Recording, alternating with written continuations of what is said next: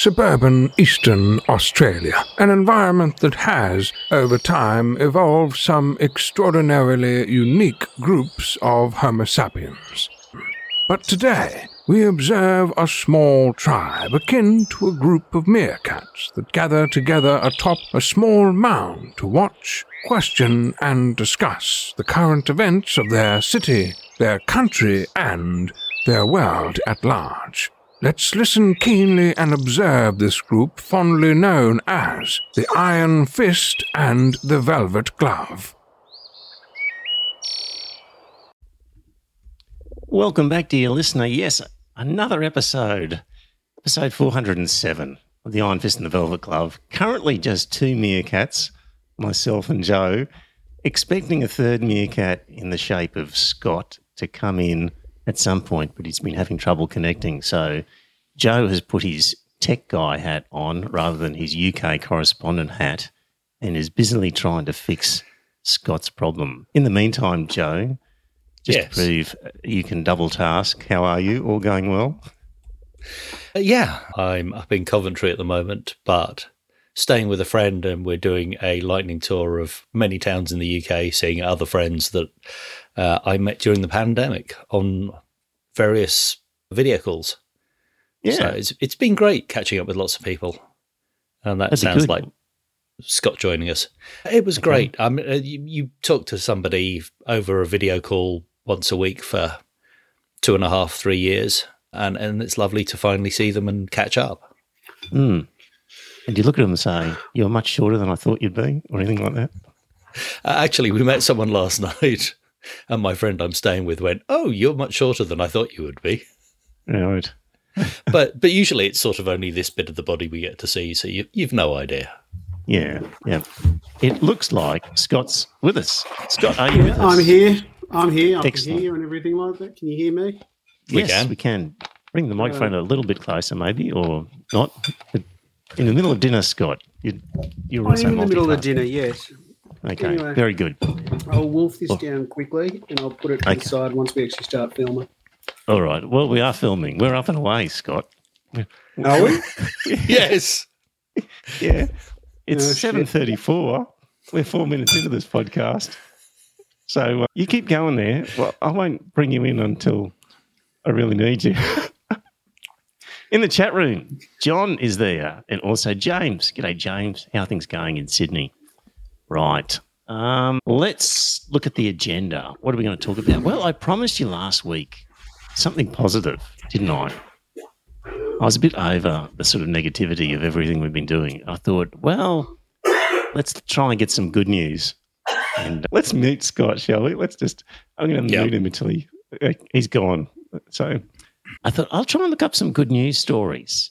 And, you know, I just Googled good news. And there's a whole range of websites. Like there's the Good News Network. The A B C has a good news category. So does Nine News. There's a Positive News Society. And even the B B C has like a good news topic category section. So a lot of these news sites, Joe. Uh, and Gideon's has the good news. Forgot about that one. Yes. So I'm surprised that wasn't on your list of hits. It, yeah. I'm surprised as well. Maybe the algorithm has worked out that's right. showing me Christians. Mind you, I do go to a lot of Christian sites. So yeah. Anyway. You know, so, yeah, there are these good news sites out there when you just want some good news rather than, you know, what's the latest in Gaza or, or other disasters around the world. And so the B B C was an interesting one. And I've got a – I'm just looking at a screenshot of the first sixteen articles on the B B C good news category website. And of the first sixteen articles – four of them, dear listener, are cat stories. Cat missing since March, found sixty miles away. That's the top good news story. Number five, the cat that waits for train commuters. I assume it sits on a platform somewhere waiting for train commuters. I was going to say, when I was at school, one of the lads who caught the bus with us, his cat used to wait at the end of the road every day for the bus to arrive. and looked forlorn the day that he wasn't on the bus, so I picked it up and carried it down. It used to get up on his shoulder and walk back mm. with him. There you go. So there it you would go. Have made the B B C News because Probably. At number fifteen, missing cat found one hundred forty miles from home, as opposed to the other one, which is only sixty miles. And bronze medallion to Sainsbury social media cat. This is the calibre of good news story that is out there, dear listener. What were some of the other stories? Lorry driver thanks wife after his breast cancer. Beavers saved from drowning in storm drain. Oh, here's a good one. Naomi Campbell, the famous model. She's been honoured by Cambridge College. And there's a guy here who's nearly eighty, Jimmy, Jimmy Cooper, and he's still working as a nurse. It's slim pickings, dear listener, on the good news front. I'm just going to have to revert back to sad news because I can't delve into cat stories all day. Yeah. There we go. Watley sent a message during the week. He said the stock market is in the, to- is in the toilet, and he thought that was good news, stock market going down. Maybe it is for our, for our economy. Uh, it, it is if you shorted those stocks. Mm, yes. Or just generally if you're not in stocks. Maybe it's mm. good that some of these valuations become more realistic. Anyway, here's a good news story. Happy Recreation Day for people in northern Tasmania for back on Monday, yesterday, because northern Tasmania get a day off called Recreation Day. It was legislated in nineteen ninety-one, probably because northern Tasmanians were sulking that Hobart got Regatta Day in February. So they're not celebrating anything in particular except having a recreation day. Well done, should, northern Tasmania. Should be renamed Cocaine and Hookers Day, I think. Mm. I think lots of Melbourne businesses close on a Monday before Melbourne Cup Day anyway because people get a long weekend. I know the business that I work for does that. Yeah, lots of, in France, quite a lot of public holidays for some reason, I think, fall on the Thursday from memory. And taking the Friday off is known as making the bridge. What, so what you, happens on the Thursday? What, what is I think it? The public holiday falls on a Thursday, and so people will take the Friday off to make a long weekend. Right. And, and, and it's so so common that there's actually a phrase in French called making the bridge, which is where you bridge your day off yeah. and the weekend. Yeah, yeah. It's a bit of an art form for people maximising their holidays and taking days off and all the rest of it. So yes. Yeah. Anyway, there's a good news story. Northern Tasmanians managed to have a public holiday for no reason at all other than Hobart was getting one, so they got their own. Okay, back to sad news, bad news. Or just news. Reserve Bank today, Joe, decided to raise interest rates a quarter of a percent to four point three five percent, which that, of course, forms the basis of housing loan rates. If the ordinary people aren't hurting, then the economy's not doing well. Yes. Well, the reason for it, of course, is that the Reserve Bank's mandate is to grab inflation by the balls and make sure it just doesn't happen. That's its own yes, purpose, the Reserve but, Bank. But, but it doesn't do that by stopping actual inflation. It does that by making poor people unemployed yes, so they don't have any the, money to spend.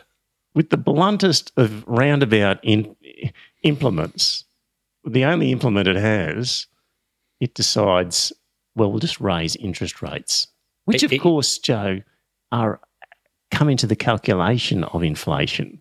So when you yes. raise interest rates, you automatically raise inflation because it is part of the basket of goods that go into measuring inflation.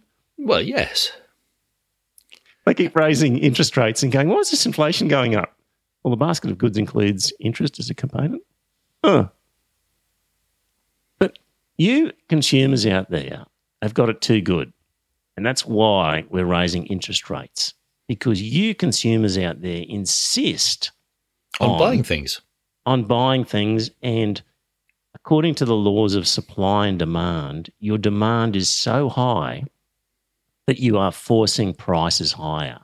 Therefore, we must raise interest rates on your mortgages, which will cause you financial pain, so you'll stop buying stuff and therefore the prices of things will go down. Look, look, you That's poor people, theory. Stop buying food and clothes and start buying investments instead.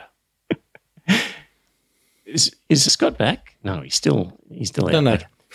Okay, he's still missing. So the problem with all that is it's assuming that inflation is caused by consumers having too much money and spending too much on stuff and causing prices to increase. If only it were that simple. And, well, before we even get onto that, you know, the whole point of the Reserve Bank being independent of government and its sole mandate being inflation and that the government not being able to do anything about it is completely nuts. Like, the interest rates in our community are a really important thing. And to leave that up to an independent body who is told your sole mandate is to control inflation and fucking don't worry about the rest of the economy. Your only metric that we're going to measure you by is inflation, but we're going to put you in charge of interest rates, is just asking for trouble. So you know, it's such a critical part of running an economy that the government should just take control of of that policy and not just leave it up to a bunch of unelected guys, because the government's role in society is not only to look after inflation, but also look after unemployment levels, look after growth in the economy, look after the economy and the community as a whole, and therefore make decisions as to what's in the best interest of the overall Australian economy, not just one metric of, you know, inflation. So it's a completely nuts situation that we're in. But even if the situation we were in made sense and you said, yeah, yeah, yeah, it's a good idea, let's put the Reserve Bank in charge of interest rates and let them look after inflation and that's their sole job. And, oh, guess what? People are spending too much money, so you raise interest rates, they don't spend as much. It's because it's people spending money that causes prices to go up. According to Ian Verenda at the A B C, if only it were that simple. Our annual growth is sliding. Take away the effects of our massive population growth. Guys, there's a lot of immigration been happening. You aware of that? All those filthy foreigners coming over here, taking our jobs. Lots of them coming in. It's not the apparently filthy foreigners. Apparently a lot of them are nurses. I think the highest category of intake is nurses. It wouldn't surprise me. Because there was a, a meme I saw where Pauline Hanson was criticising the high immigration rate because it was putting pressure on our hospitals and lowering our wages. And the person was saying, well, the highest category of immigrant is actually nurses, which is going to help our health system and increase wages. But anyway, I've digressed. Take away the effects of our massive population growth, and you could argue we're in a recession. Household spending is waning. Building approvals are dropping. Saving buffers are in, are in decline. And wages growth has remained well below inflation. As for inflation, it's been dropping. It's now five point four percent, a steady rate since last December's seven point eight percent. And many of the things that have helped push prices higher in the most recent September quarter were beyond the control of consumers. Rents have been soaring because of huge immigration program, while exorbitant lifts in power bills were pushed through during the quarter that will not be repeated in the next few quarters. So just remember that. Like, consumers don't, through overspending, put up the price of power bills. That's not how it works. Petrol no. prices also soared. Like, people just have to fill up a tank of petrol when they have to fill up a tank of petrol. Like, you just do what you have to do. And it's not because of excessive driving by Australians because they're feeling so well to do that petrol stations have decided, oh, I reckon here's an opportunity to, to, to put up prices. It's actually they just interesting put them up, and see. We have to suck it up. Uh, look at the look at the commuter car parks for the train stations, yes. and see how busy they are. You can tell the cost of petrol by how many people are in a car park. Can you? You can. I'm not joking. What if it goes up twenty cents? The car park's got more people in it. Yep. Is that right? Yeah. Well, I didn't know that. Well, I'm not a commuter like that. So there we go. Um, so these are things beyond the control of consumers, and raising interest rates is not going to have an effect in that way. Scott, what do you think? You're back on board with us now. You've finished your dinner. Your microphone's yeah. tuned on. I've had my rant about the Reserve Bank. Do you think they should have... Should there be a Reserve Bank holding control of interest rates with their only criteria being inflation, or should they? No, it shouldn't be that, their only criteria. It shouldn't be their only criteria. The, the criteria was that they were to control inflation and also aim towards full employment. Now, their argument would be that we are at full employment right now, so inflation is the only boogeyman they've still got to slay. But they're using a very blunt instrument called interest rates to control inflation. Now, again, I found myself approving of what the Green member said, Max, whatever his name is. Mm. Uh, he was arguing for a super profits tax because, as he, as he pointed out, Coles and Woolworths are both just reported super profits. At the same time, they were jacking their prices up. The banks have all reported super profits at the same time as interest rates have gone up. So his argument was that if you actually... put a tax on, if you put a super profits tax on these companies, then you'd have extra money that you could then funnel in to reduce the impact of inflation on households. Mm. Now, I'm not sure how he'd actually do that because you'd have to have it, you'd have to have it very heavily, what's the word I'm groping for? Not incentivized. Anyway, you'd, you'd only pay out, you'd only pay out those people that really genuinely needed it rather mm. than everyone. You'd have to you have just move the microphone um, a fraction closer, please, Scott. No Thank worries.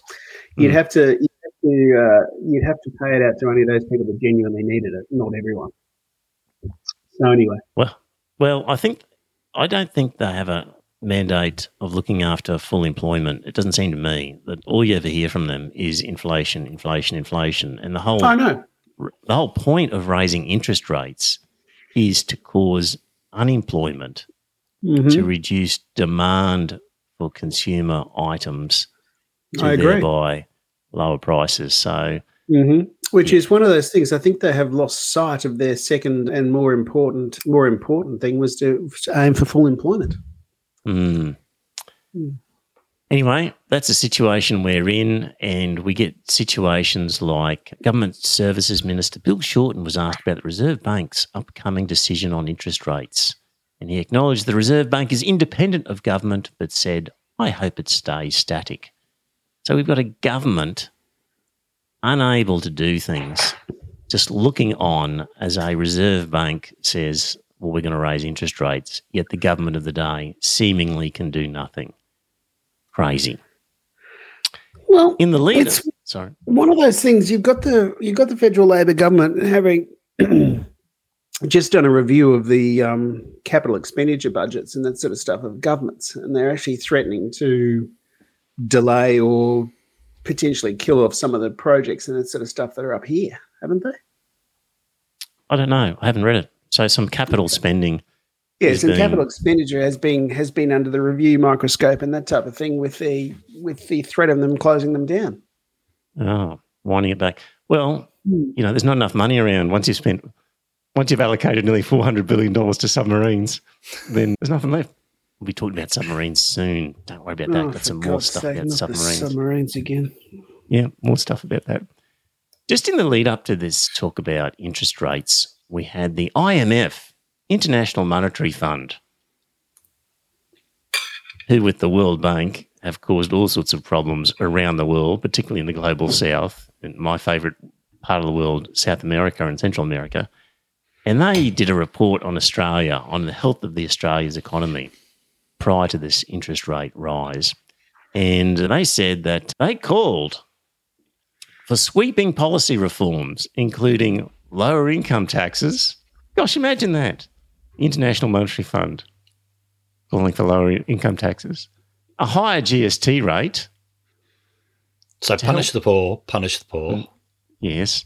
To help state governments replace stamp duty with annual property taxes. That was now one of the calls from that economist who was talking about basically unearned rent was what it was called. Mm. So that's something I'm the Grattan Institute's been calling for too. Mm, I'm pausing there because out of the three ideas so far, lower income taxes, higher G S T rate, we've now moved into something that might actually make sense. Yep. Uh, replacing stamp duty with an annual property tax, if it was high enough. The problem is this I M F was talking about raising the G S T rate to help state governments replace stamp duty with annual property taxes, meaning the new annual property tax would not be equal to the stamp duty. So they'd need a higher G S T rate to make up the shortfall. Well, why not just make the new property tax sufficient to cover the lost stamp duty, would be what I'd say. Or even more, perhaps, and lower the G S T rate. Anyway, and they also called for an economy-wide carbon price. That's what the I M F thinks we should do. See, again, that's probably one of the few things that progressive people would be calling for. Mm. And actually, that makes sense. Yeah, you put a price on energy, or sorry, put a price on carbon, and then use it to subsidise low-income households to make their their properties more efficient. Mm. So they're using less energy. In the chat room, Eric says, I like the I M F more when it was Tom Cruise and the Impossible Mission Force. Thanks, Eric. Uh, Impossible Mission Force, right. Yeah, so that was the I M F and the Reserve Bank. Shall we move on to more positive topics like Gaza, perhaps? Well, we could do. Mm. I, unfortunately... Well. My daughter put me onto this guy, Sean King, who posts videos on Instagram of, I think he started when Black Lives Matter started, and so he gets a lot of social media videos, and mm-hmm. he, of course, is just publishing lots of stuff coming out of the Gaza from people on the ground pulling, you know, bodies out of the rubble. It is just appalling what is going on there. It is unbelievable that it's happening, and it seems like the Israelis are determined to commit one of the worst atrocities in human history, like a very knowing atrocity that they're committing here. Um, the victims of a terrible atrocity, the Jews, are just engaged in Ah, something that's just going to go down in history as one of the worst. It's it's it's not looking good, and it's probably what Hamas were hoping for. Mm. It's almost certainly the aim of their attacks was to draw a disproportionate response that was going to innocent, sorry, injure innocent people in the middle, caught in the crossfire. I did read something that Hamas was pissed that Saudi Arabia was starting to cozy up to Israel in certain ways, and yeah, yeah, and in that's, order that's to probably generate, this- mm, in order to generate sympathy from their Arab neighbours, and this was one of the tactics as mm-hmm. part of that. Possible, mm. yeah. So, as Caitlin Johnston says, it is the most twenty twenties thing in the world that they're. There's an active genocide currently underway, and it's people who oppose it who are being called Nazis. Uh, I agree there, the sort of Orwellian doublespeak that is going on in our world over all sorts of issues just flabbergasts me. But that, there's also been quite a lot of anti-Jew rhetoric. So, so it's not just uh, Jews out of Israel. It has mm. been kill all the Jews.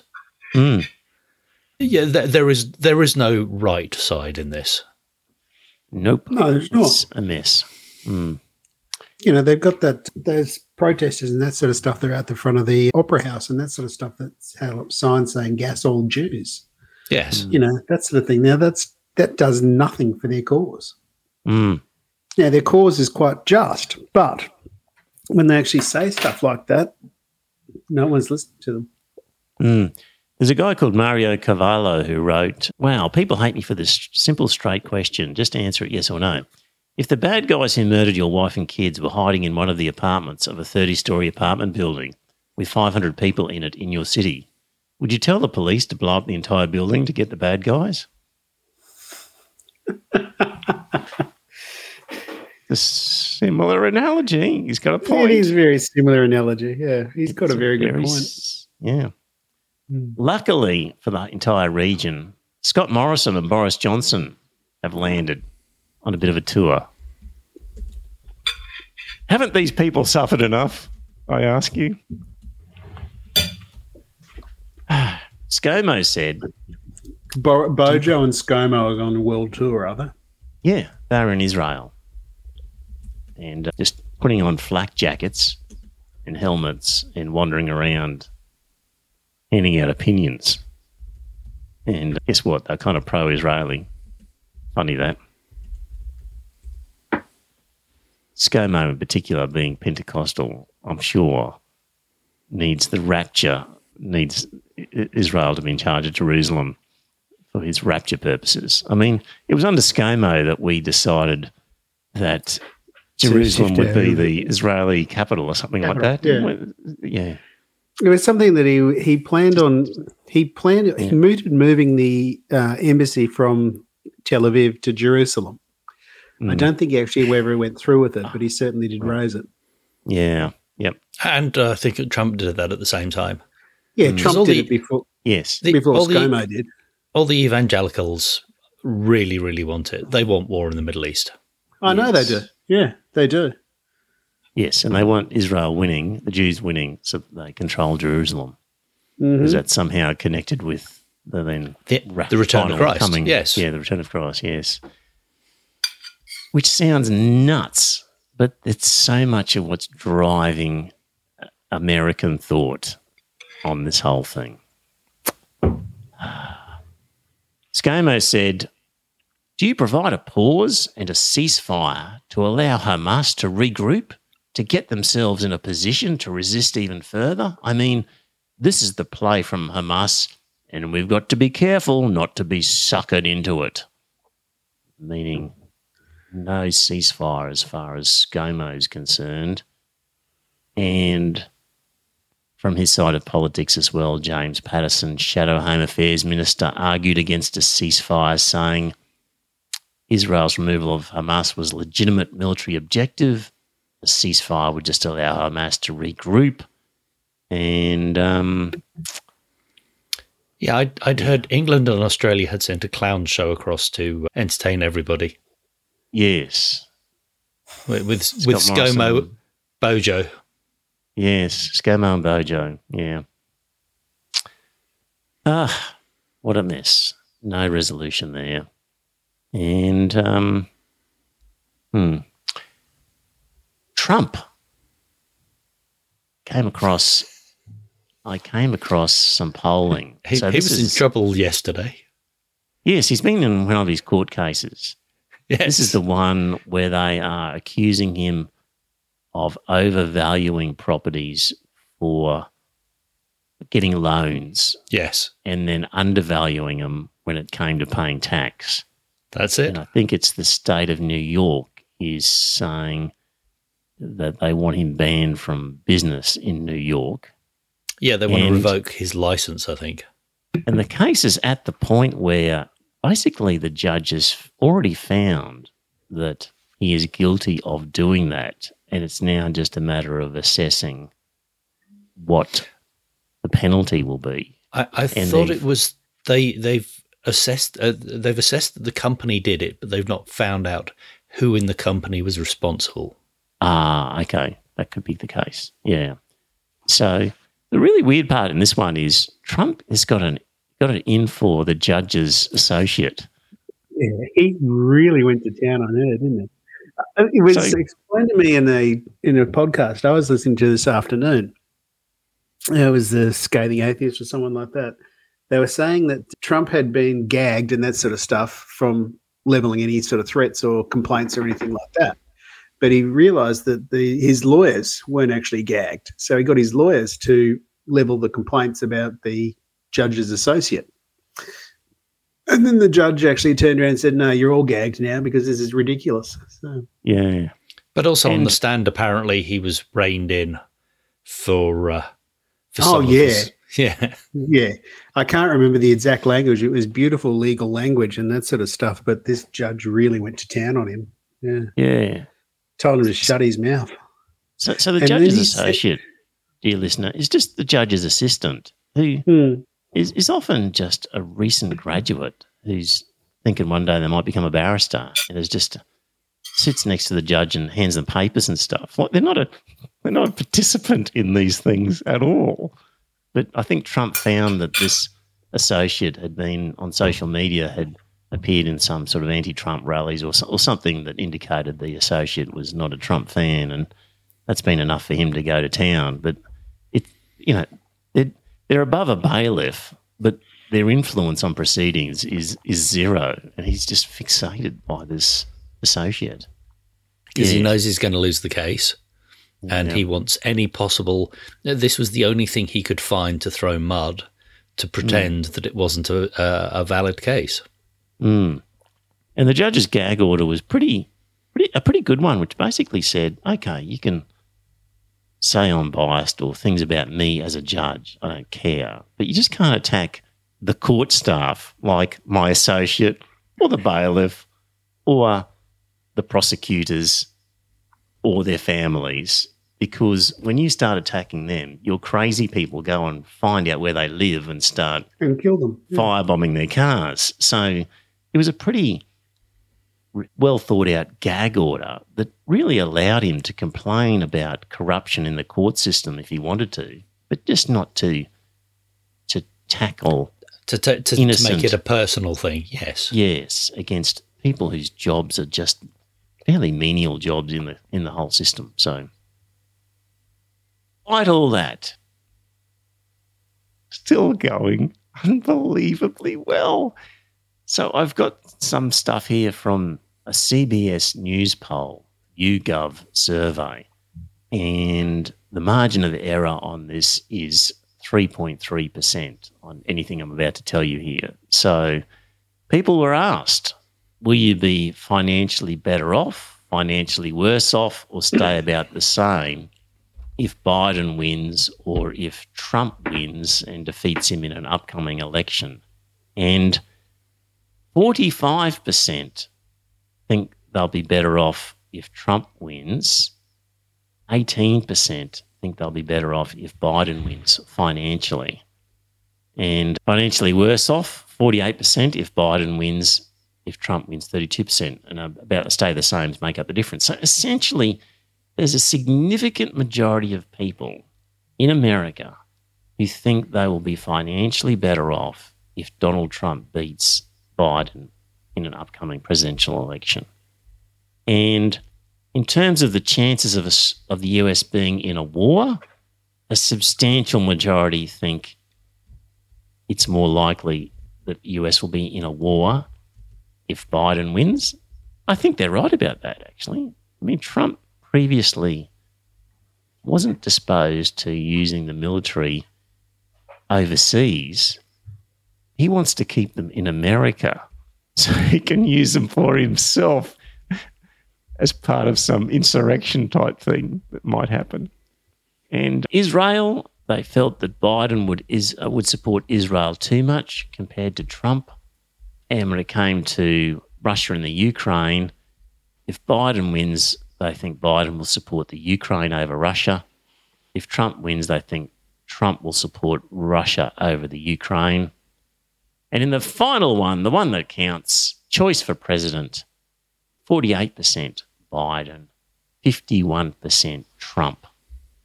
He is the favourite at the moment, still despite everything. It's quite incredible, isn't it? I find that really bizarre. We've been you saying know, it for months, that all of yeah, these surveys are showing him in front. Yeah, I know. It's just Joe Biden is too old. He is far too old to be still running, you know, and Kamala Harris hasn't set the world on fire with her with her performance. So uh, I don't know. It's amazing. It's, it's it amazing is one of those time. things that Yeah, it is one of those things that I hope that, what's her name, the former vice president's daughter. Former vice president. Evang- oh. Yeah, nice what was daughter. his name? Uh, Mike the, Pence's daughter. No, the former vice president under George oh, W. Ch- Cheney. Was it Cheney? Is that the one? Anyway. Uh, Whatever he is, whatever his name is, his daughter was his daughter was booted out and that sort of stuff when she was, because she actually voted to impeach Donald Trump, and she mm. went up against an absolute nutter from the right and that sort of stuff. Liz Cheney, thank you, Alison. I hope that she actually runs on her own ticket to split the to split the Republican vote. You know, because that would actually. You know, I, I really do hope that she runs and she runs as hard as she can. She will lose, but I think that I think that's one way that she could guarantee Donald Trump would never be president again, because that would split the Republican vote. It would give Biden a clean run. So anyway, mm. what a mess! Here's Marianne Williamson. Mm. Eric V is telling us. Yeah, it talks Marianne about Marianne Williamson. Williamson. Anyone don't don't know who she who is? is. She? Um, yeah. Don't know, but there you go. A divided country, a lot of mixed up people. Um, we're a divided country here.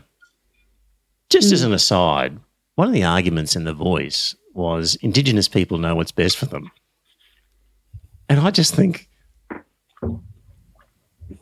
Australia voted in Scott Morrison. Did we know what was best for us at that time? fifty-one percent no, we didn't. of Americans want to vote in Donald Trump. Do they know what's best for them at the time? People don't necessarily know what's best for them. Well, no, no, but we're always better off under a right-wing politician than a left-wing politician because they give us tax cuts, and that's the only mm. thing that impacts our the money in our pocket. Yes, yeah. Hey, we've got a new patron. Lloydberg signed up. I think Lloydberg might have been an old patron who's returned. I'm not sure. But thank you, Lloydberg, for signing up as a patron. It's easy to do, dear listener. Look at the show notes in your app and you'll see a link, and get onto Patreon and make a donation. That would be much appreciated. Now, I threatened to do this and talk about submarines because it's been a while, and if you were to do a word search on the show notes on this podcast, submarines would be one of the words that shows up the most. And I've got some more information about submarines. So this is from David Shoebridge writing in the Saturday paper. And, and he says, Australia's Defence Force should be focused on defending Australia, not threatening our neighbours. This seems obvious, but is actually a contentious statement based on the conclusions of Australia's most recent Defence Strategic Review that adopts the goal of Australia being able to engage in p- impactful projection against countries to our far north. So our basic Defence Strategic Review is wrong because rather than focusing on defence of Australia, it wants to project impactfully to our far north. Anyway, at the centre of all this, of course, is the three hundred sixty-eight billion dollars AUKUS submarine deal to give us nuclear submarines and project our military force four thousand kilometres north into the South China Sea. So that's not about protecting Australia. It's about threatening China. That's what these submarines are about. Now, even on its own terms, if that was a good idea, then the deal, the AUKUS submarine deal, even if you accept that it's a good idea to project power four thousand kilometres away, this particular deal is such a dog of a deal, it's incredible. So He returned from a trip to Washington where he was talking with insiders, and they agreed that he could use the information but without quoting them. So he was in Washington speaking to leading experts under the Chatham House rules. You guys ever heard of the Chatham House rules before? Yeah, you go and you talk to them and that sort of stuff, but you can't actually say the exact quote or something like that outside of that. You're free to use the information received, but neither the identity nor the affiliation of the speaker may be revealed. So you can say what you heard, but you just can't say who told you. Mm-hmm. There we go. So so this is uh, Shoebridge, David Shoebridge in America, talking to people. And we're going to squander our wealth. We're going to antagonise our neighbours. We're going to invite further escalation from China. And we're going to get a highly speculative and marginal military asset. And so we're supposedly acquiring eight nuclear submarines. The first three to five of these submarines are meant to be Virginia-class submarines purchased from the U S. The last three to five submarines that make up the eight-boat fleet will be AUKUS S S N nuclear submarines built in Adelaide from a yet-to-be-finalised British design. So that's the deal as we know it at the moment. Three to five from the U S, three to five U K-designed, Adelaide-built subs. So the ones that we're getting from the U S are supposed to arrive in the twenty thirties, with the next seven boats coming over the following twenty-five years. The problem is the U S doesn't have enough subs. Mm. They're running short. They don't have enough and they can't build them quick enough. So five submarines from the U S represents about ten percent of their total attack class submarine fleet. And while they've got plans to build two submarines a year, their current capacity is stretched at one point two.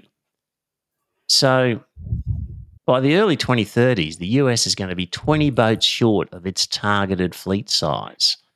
And that's supposedly at the time they're going to hand over to us five of a few submarines. Mm. There's no way they're going to do it. And in order to do it, they would have to increase their production from one point two boats a year to two point two boats a year. But there is no plan or spending commitment to make this a reality. So there's a hazy commitment from us to give three billion dollars to the U S to help them with their shipbuilding. Anyway, it's not going to address the shortfall. So they're just not going to have the subs to give us. And in the twenty thirties, whoever's in charge, and we say, oh, we had this deal with Joe Biden back in early twenty twenties where we'd get these submarines and we'd like them now, please. Who knows who's in charge at that time? Is going to say, fuck off, we need these subs. You're mm. not having them. And what do we do then?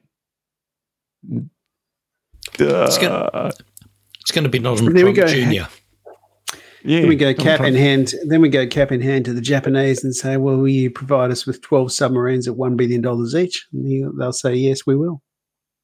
We'll be going cap in hand to the Chinese, asking them for the subs at the rate we're going to be going. Uh Bear in mind, U S attack submarines currently requiring maintenance is almost double hi- the historical average, running at about thirty-seven percent of their fleet.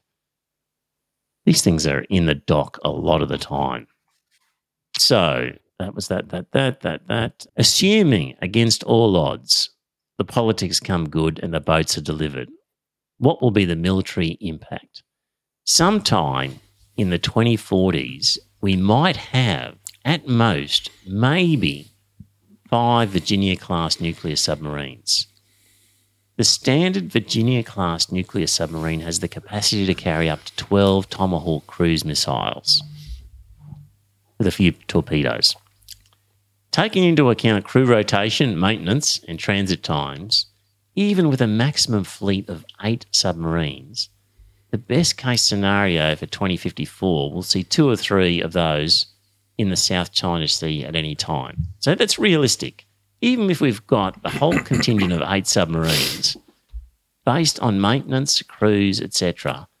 Maximum we'll have is two to three in the South China Sea. Yep. So what are we bringing to a conflict? twenty-four or maybe thirty-six Tomahawk missiles with four hundred fifty kilogram conventional warheads. Each such warhead is enough to destroy a moderate-sized building or potentially sink a ship. And once the missiles are fired, the submarines need to return to Australia to restock before they can, weeks later, return to the conflict.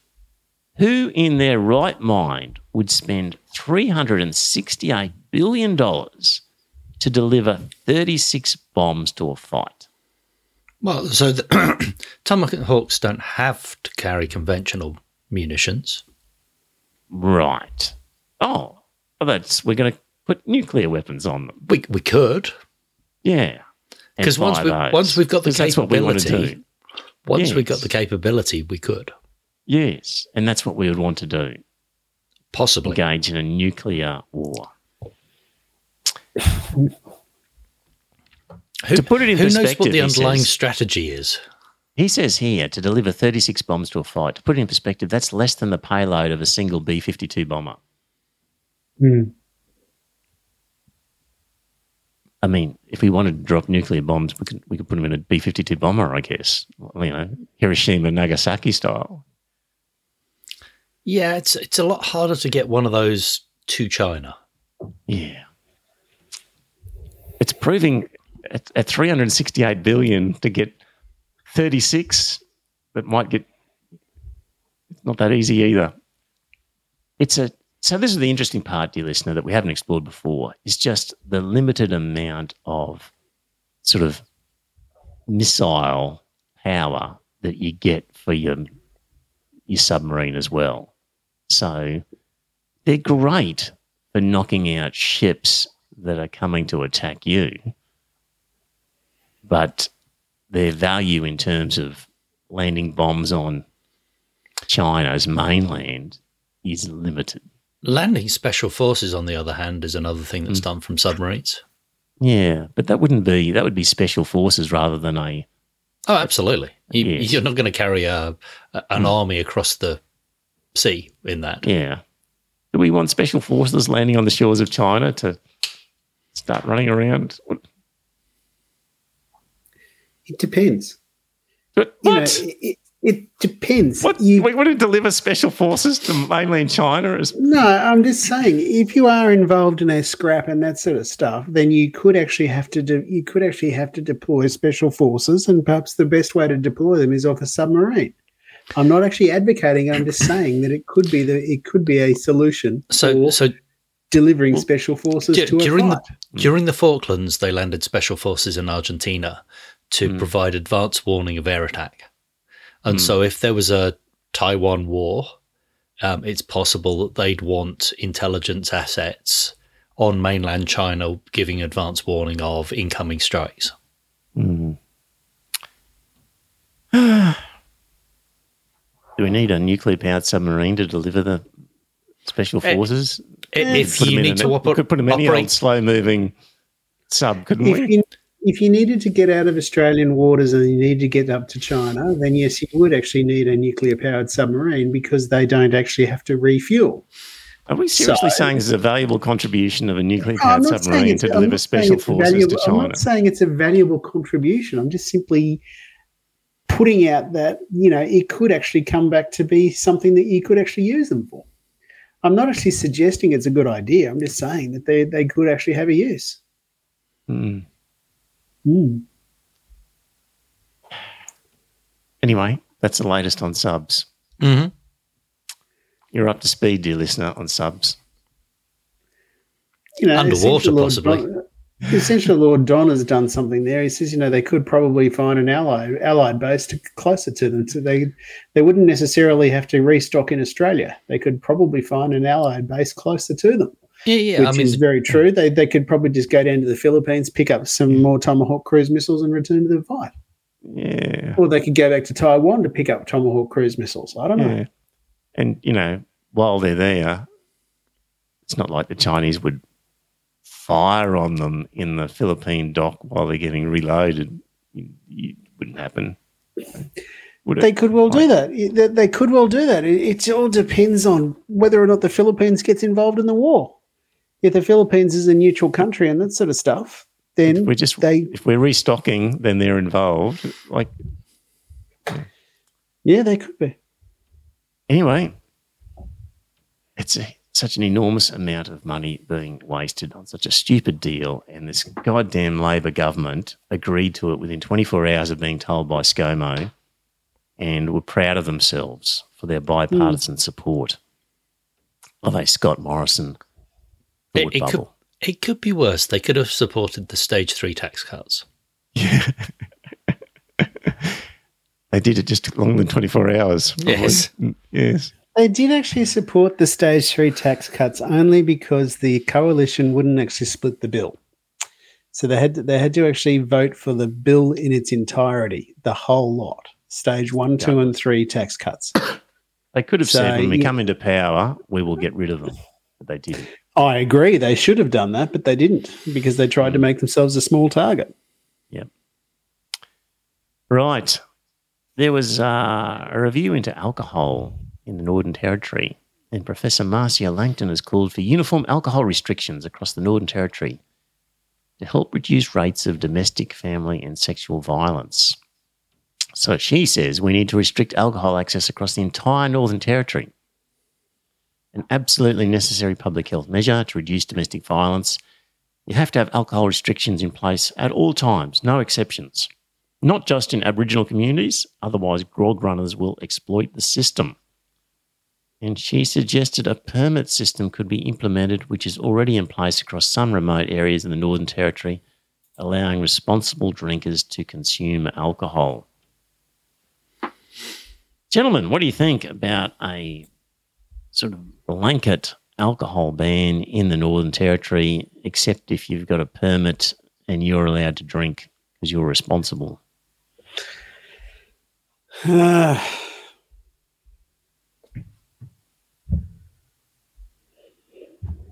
I'm actually I, not. I I'm really okay with it. it. No, no, I'm okay with it. I, I think yes. I, I, I don't see a problem with us bringing in drinking restrictions for people. I know people will not appreciate it, but if you said it's a two drink a day, which is the safe drinking limit, if you're drinking more than that, and I, I don't know whether these will be transferable, whether you can build them up for a weekend, mm. I, I would say the vast majority of people aren't going to hit that. The people that are going to get hit by that are alcoholics. I um, think if you have the permit, you're probably just allowed to buy the drink for yourself and as much as you want, but... Um, so if you're a problem drinker, your permit gets revoked? Looks like it. Apparently so. Okay. Yeah. So the qu- what are they going to do? Are they going to are they going to find out from the cops who the problem drinkers are? Are they? I don't know. If you get drunk, for, if you get done for drunk and disorderly, you you lose your permit. Yeah. Perhaps I don't know yeah. how it works. Are, are they going to put the health resources in place to deal with people who have a problem and are using alcohol to hide, mask, whatever the problems that they've got, put the mental health services in place so these people don't turn to drink? No. Because all they're going to do not. is abuse other things. Yes. And, and that's no, the problem. No, no, no. Yes. If you t- if you take alcohol away, all they're going to do is turn to other things, to get yes. drunk or to get high. Mm. Mm. Because because generally people who do this are escaping something. Yes, something shitty has happened screen. in their life. Yeah, absolutely. Mm. Mm. If you're interested um, in drug addiction, dear listener, read Just Chasing the Screen. Yeah, there's there's some questions about mm. how um, truthful he was in some of his interviews. mm. uh, but I think the premise is good if you mm. just keep in mind that everything, not everything you read may be factual. Mm. So anyway... That was Marcia Langton, and mm. uh, uh, find out more detail about that and see what happens. The, the other question is what happens? Do you get grog smugglers just coming in from Queensland and W A instead? Yes. How they police that, I don't know. Yeah. Um, don't know. Yeah. United Nations resolutions. So... I think we spoke last week about the resolution that was proposed. For a ceasefire? for a mm. ceasefire, and Australia was one of the ones that abstained because the resolution didn't have enough words in it saying that Hamas were the bad guys. There wasn't enough context for it.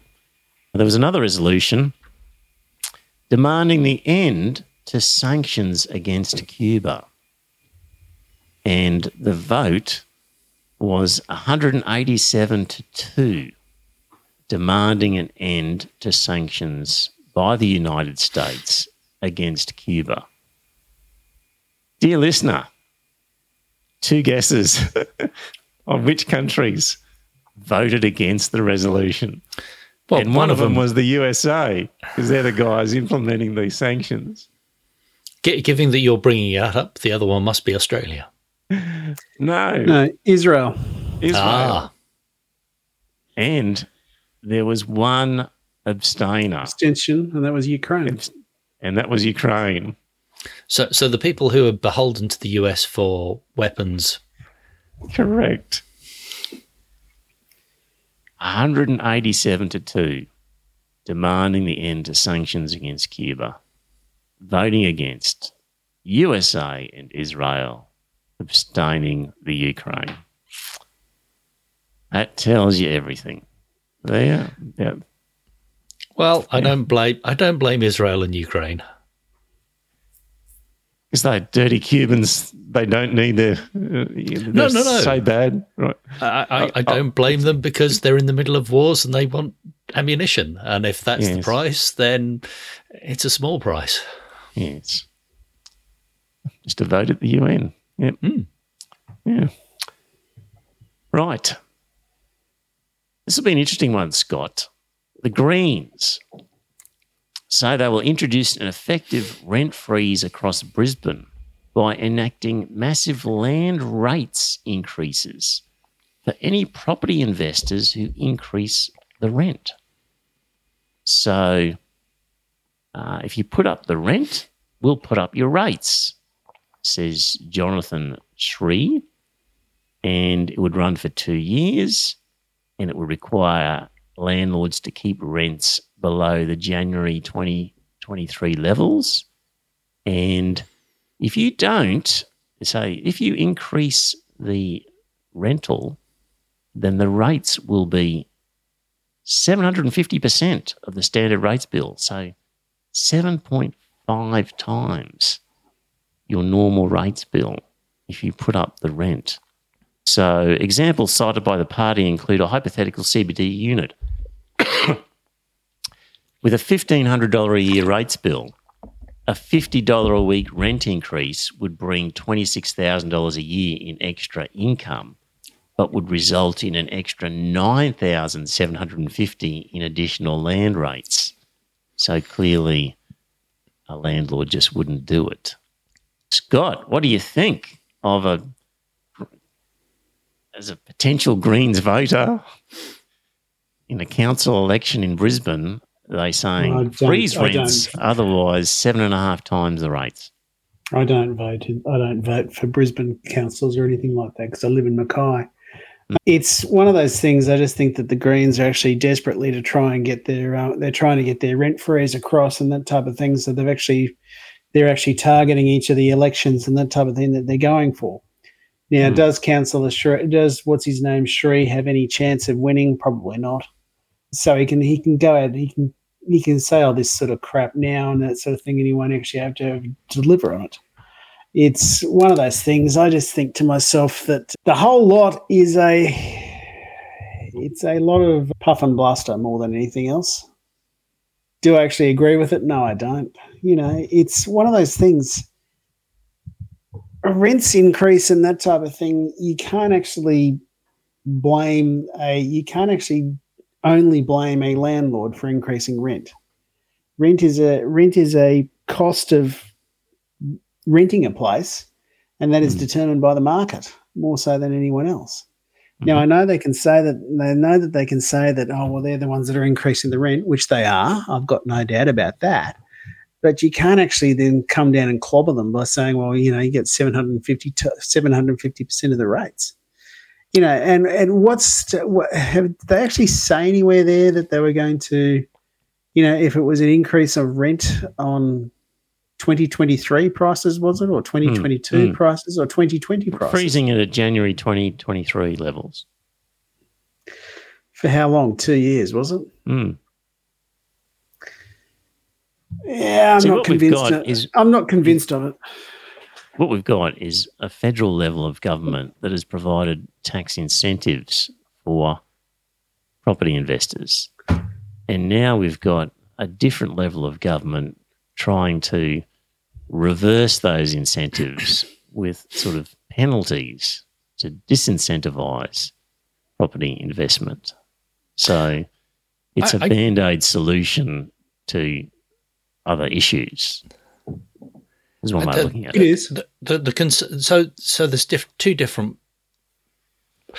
uh, – three, three inputs, I would say, to your cost of a rental.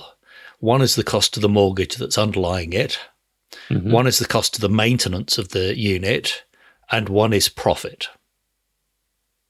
And the problem is, at the moment, the profit is a larger component of the cost of the rental than the other two.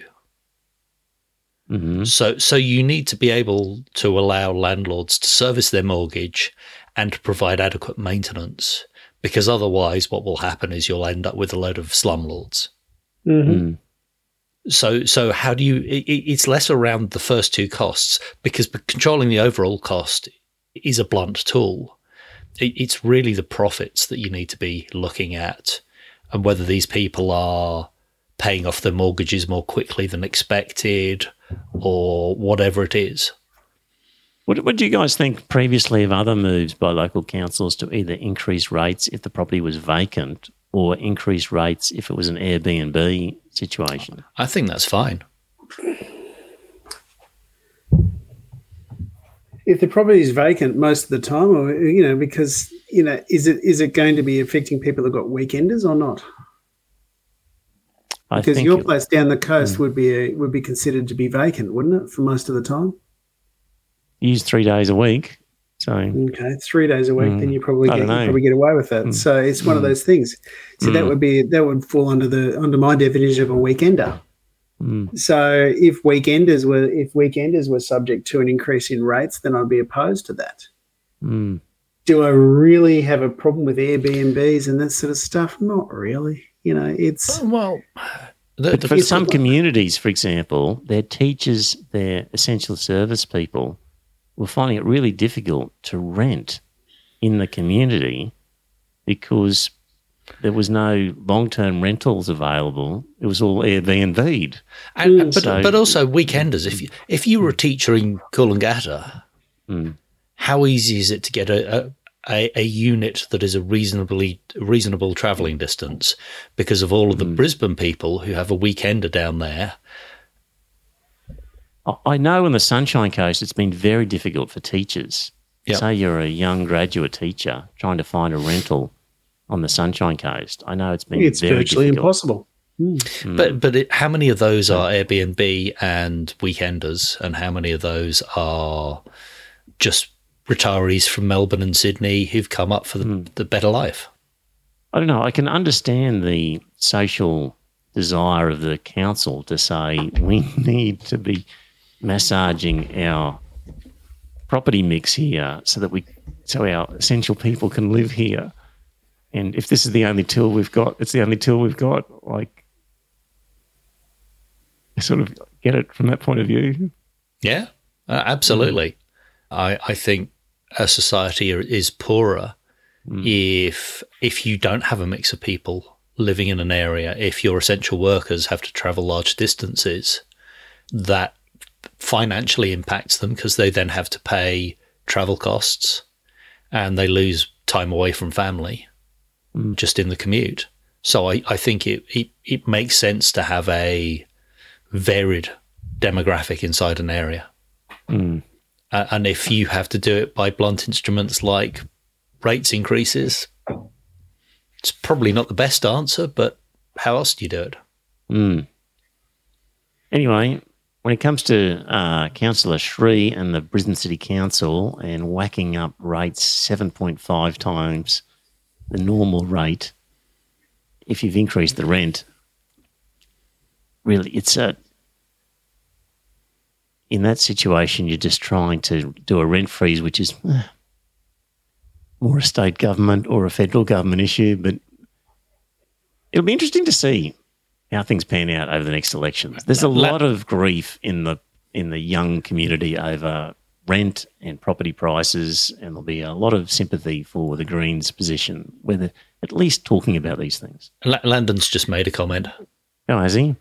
Uh, uh, profits on rentals are not as amazing as many people think they are. They are great if you own the property for twenty or thirty years, but that's not every landlord's position. That would be true. When people have paid top dollar for a rental, um, they might be might have paid on the basis that they either needed an exactly. Airbnb that, style of of, of income return. Or yeah, yep. It's one this of those things. Like if they, really if, they to, if they if they had to re, if they had to buy it and that sort of stuff, they borrowed it. They borrowed it with borrowed money. They had to spend eighty percent of that would be loaned, which they'd yep. be getting charged interest on and everything else. So this it's, is our problem. I, it's really hard to wind back this situation of when we've reached overinflated property levels. Oh yeah, really I agree. Hard to wind it back now. And that is why I was very. Mm-hmm. That's you know why I was taking Liam to task over that, because mm. if you actually if you actually engineer a decline in rental in value of property, then you end up engineering a failure in our economy. Uh, but to the Greens' credit, federally, they were looking at phasing. If you recall, the changes to yeah, I know. tax that was going laws to be phased in was quite next... clever, really, mm. and I'm in agreement with it. It was about phasing out that fifty percent capital gains and and phasing out some of the tax deductions over time. So that that was clever by the Greens federally. Oh, yeah, mm-hmm. I know. So, it's one of those things. Are they going to replace that? Are they going to replace that with the old mm. way of calculating capital gains tax or not? I can't or remember what it was, do it, or were they just going to phase it down so you end up paying one hundred percent of the, of the profit on I, tax? Yes. I think the fifty percent discount was phased out over five to ten years, whatever it was. So mm. so was that replaced? To, that was that then replaced with the old system of calculating capital gains or not? I can't recall. Yeah. But, yeah. Yeah. I'm um, anyway. Talking of Airbnb, by the way. Mm. We rented a place in Manchester last week. The the cost was one hundred forty-eight pounds, but then include on top of that was a sixty pound cleaning fee and a thirty-two pound service fee. So so it went so, from one hundred fifty pounds to two hundred forty pounds. Is that a night, yeah. is it? Yeah. So uh, it, it's just, you know, yeah. I, I wonder about Airbnb and yeah. what profits people are making. Yeah. Yep. But, because you go, oh, this is the rental price, and then suddenly the rental price isn't the, the, the cost you pay. Yes. Mm. There we go. James in the chat room says, too many people are using housing as an investment. That is what the stock market is for. Couldn't agree with you more, James. Just have to change the rules. Right. Well, I reckon that's enough, gentlemen. Keep some of these topics for next week, particularly gender pay gap, et cetera. That'll do us. So gender um, pay gap doesn't exist. Yeah. So, yeah. Anyway, we'll talk about that next week. Are you around, Joe? Are you going to be near an internet connection and a computer next week? I believe I am. I'm travelling back down to Devon on Sunday. So, yeah, I should be around Tuesday morning at my time. Right. What about you, Scott? Yeah, I'll be here. Okay. You'll have finished your dinner before. Well, I finished my dinner, and the reason why I had to go is because with my M S, one of the holes in my brain is a, is in the part that controls your swallowing, uh-huh. and I was trying to eat too quickly, ah. and I've got some food stuck in my throat, so I had to go away okay. and there you go. Vomit it up. So it wasn't very pleasant. Anyway. I'm glad we muted you. Yes, exactly. Yes. Yeah. Yes. Yeah.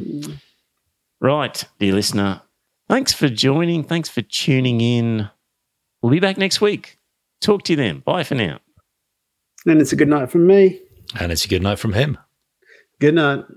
Dear listener, Not too long ago, you looked at your podcast app and saw that a new episode of the Iron Fist and Velvet Glove podcast was available to download. Did you silently think to yourself, "Great, a new podcast. I like listening to those guys"? If so, then you qualify as a potential donor to the podcast. Your donation will help cover some expenses, but more importantly, your donation tells the boys that they are on the right track and to keep up the good work. A dollar a show is all they ask.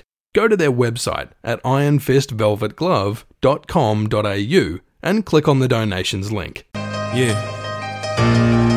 Iron Fist and a Velvet Glove. Real shit.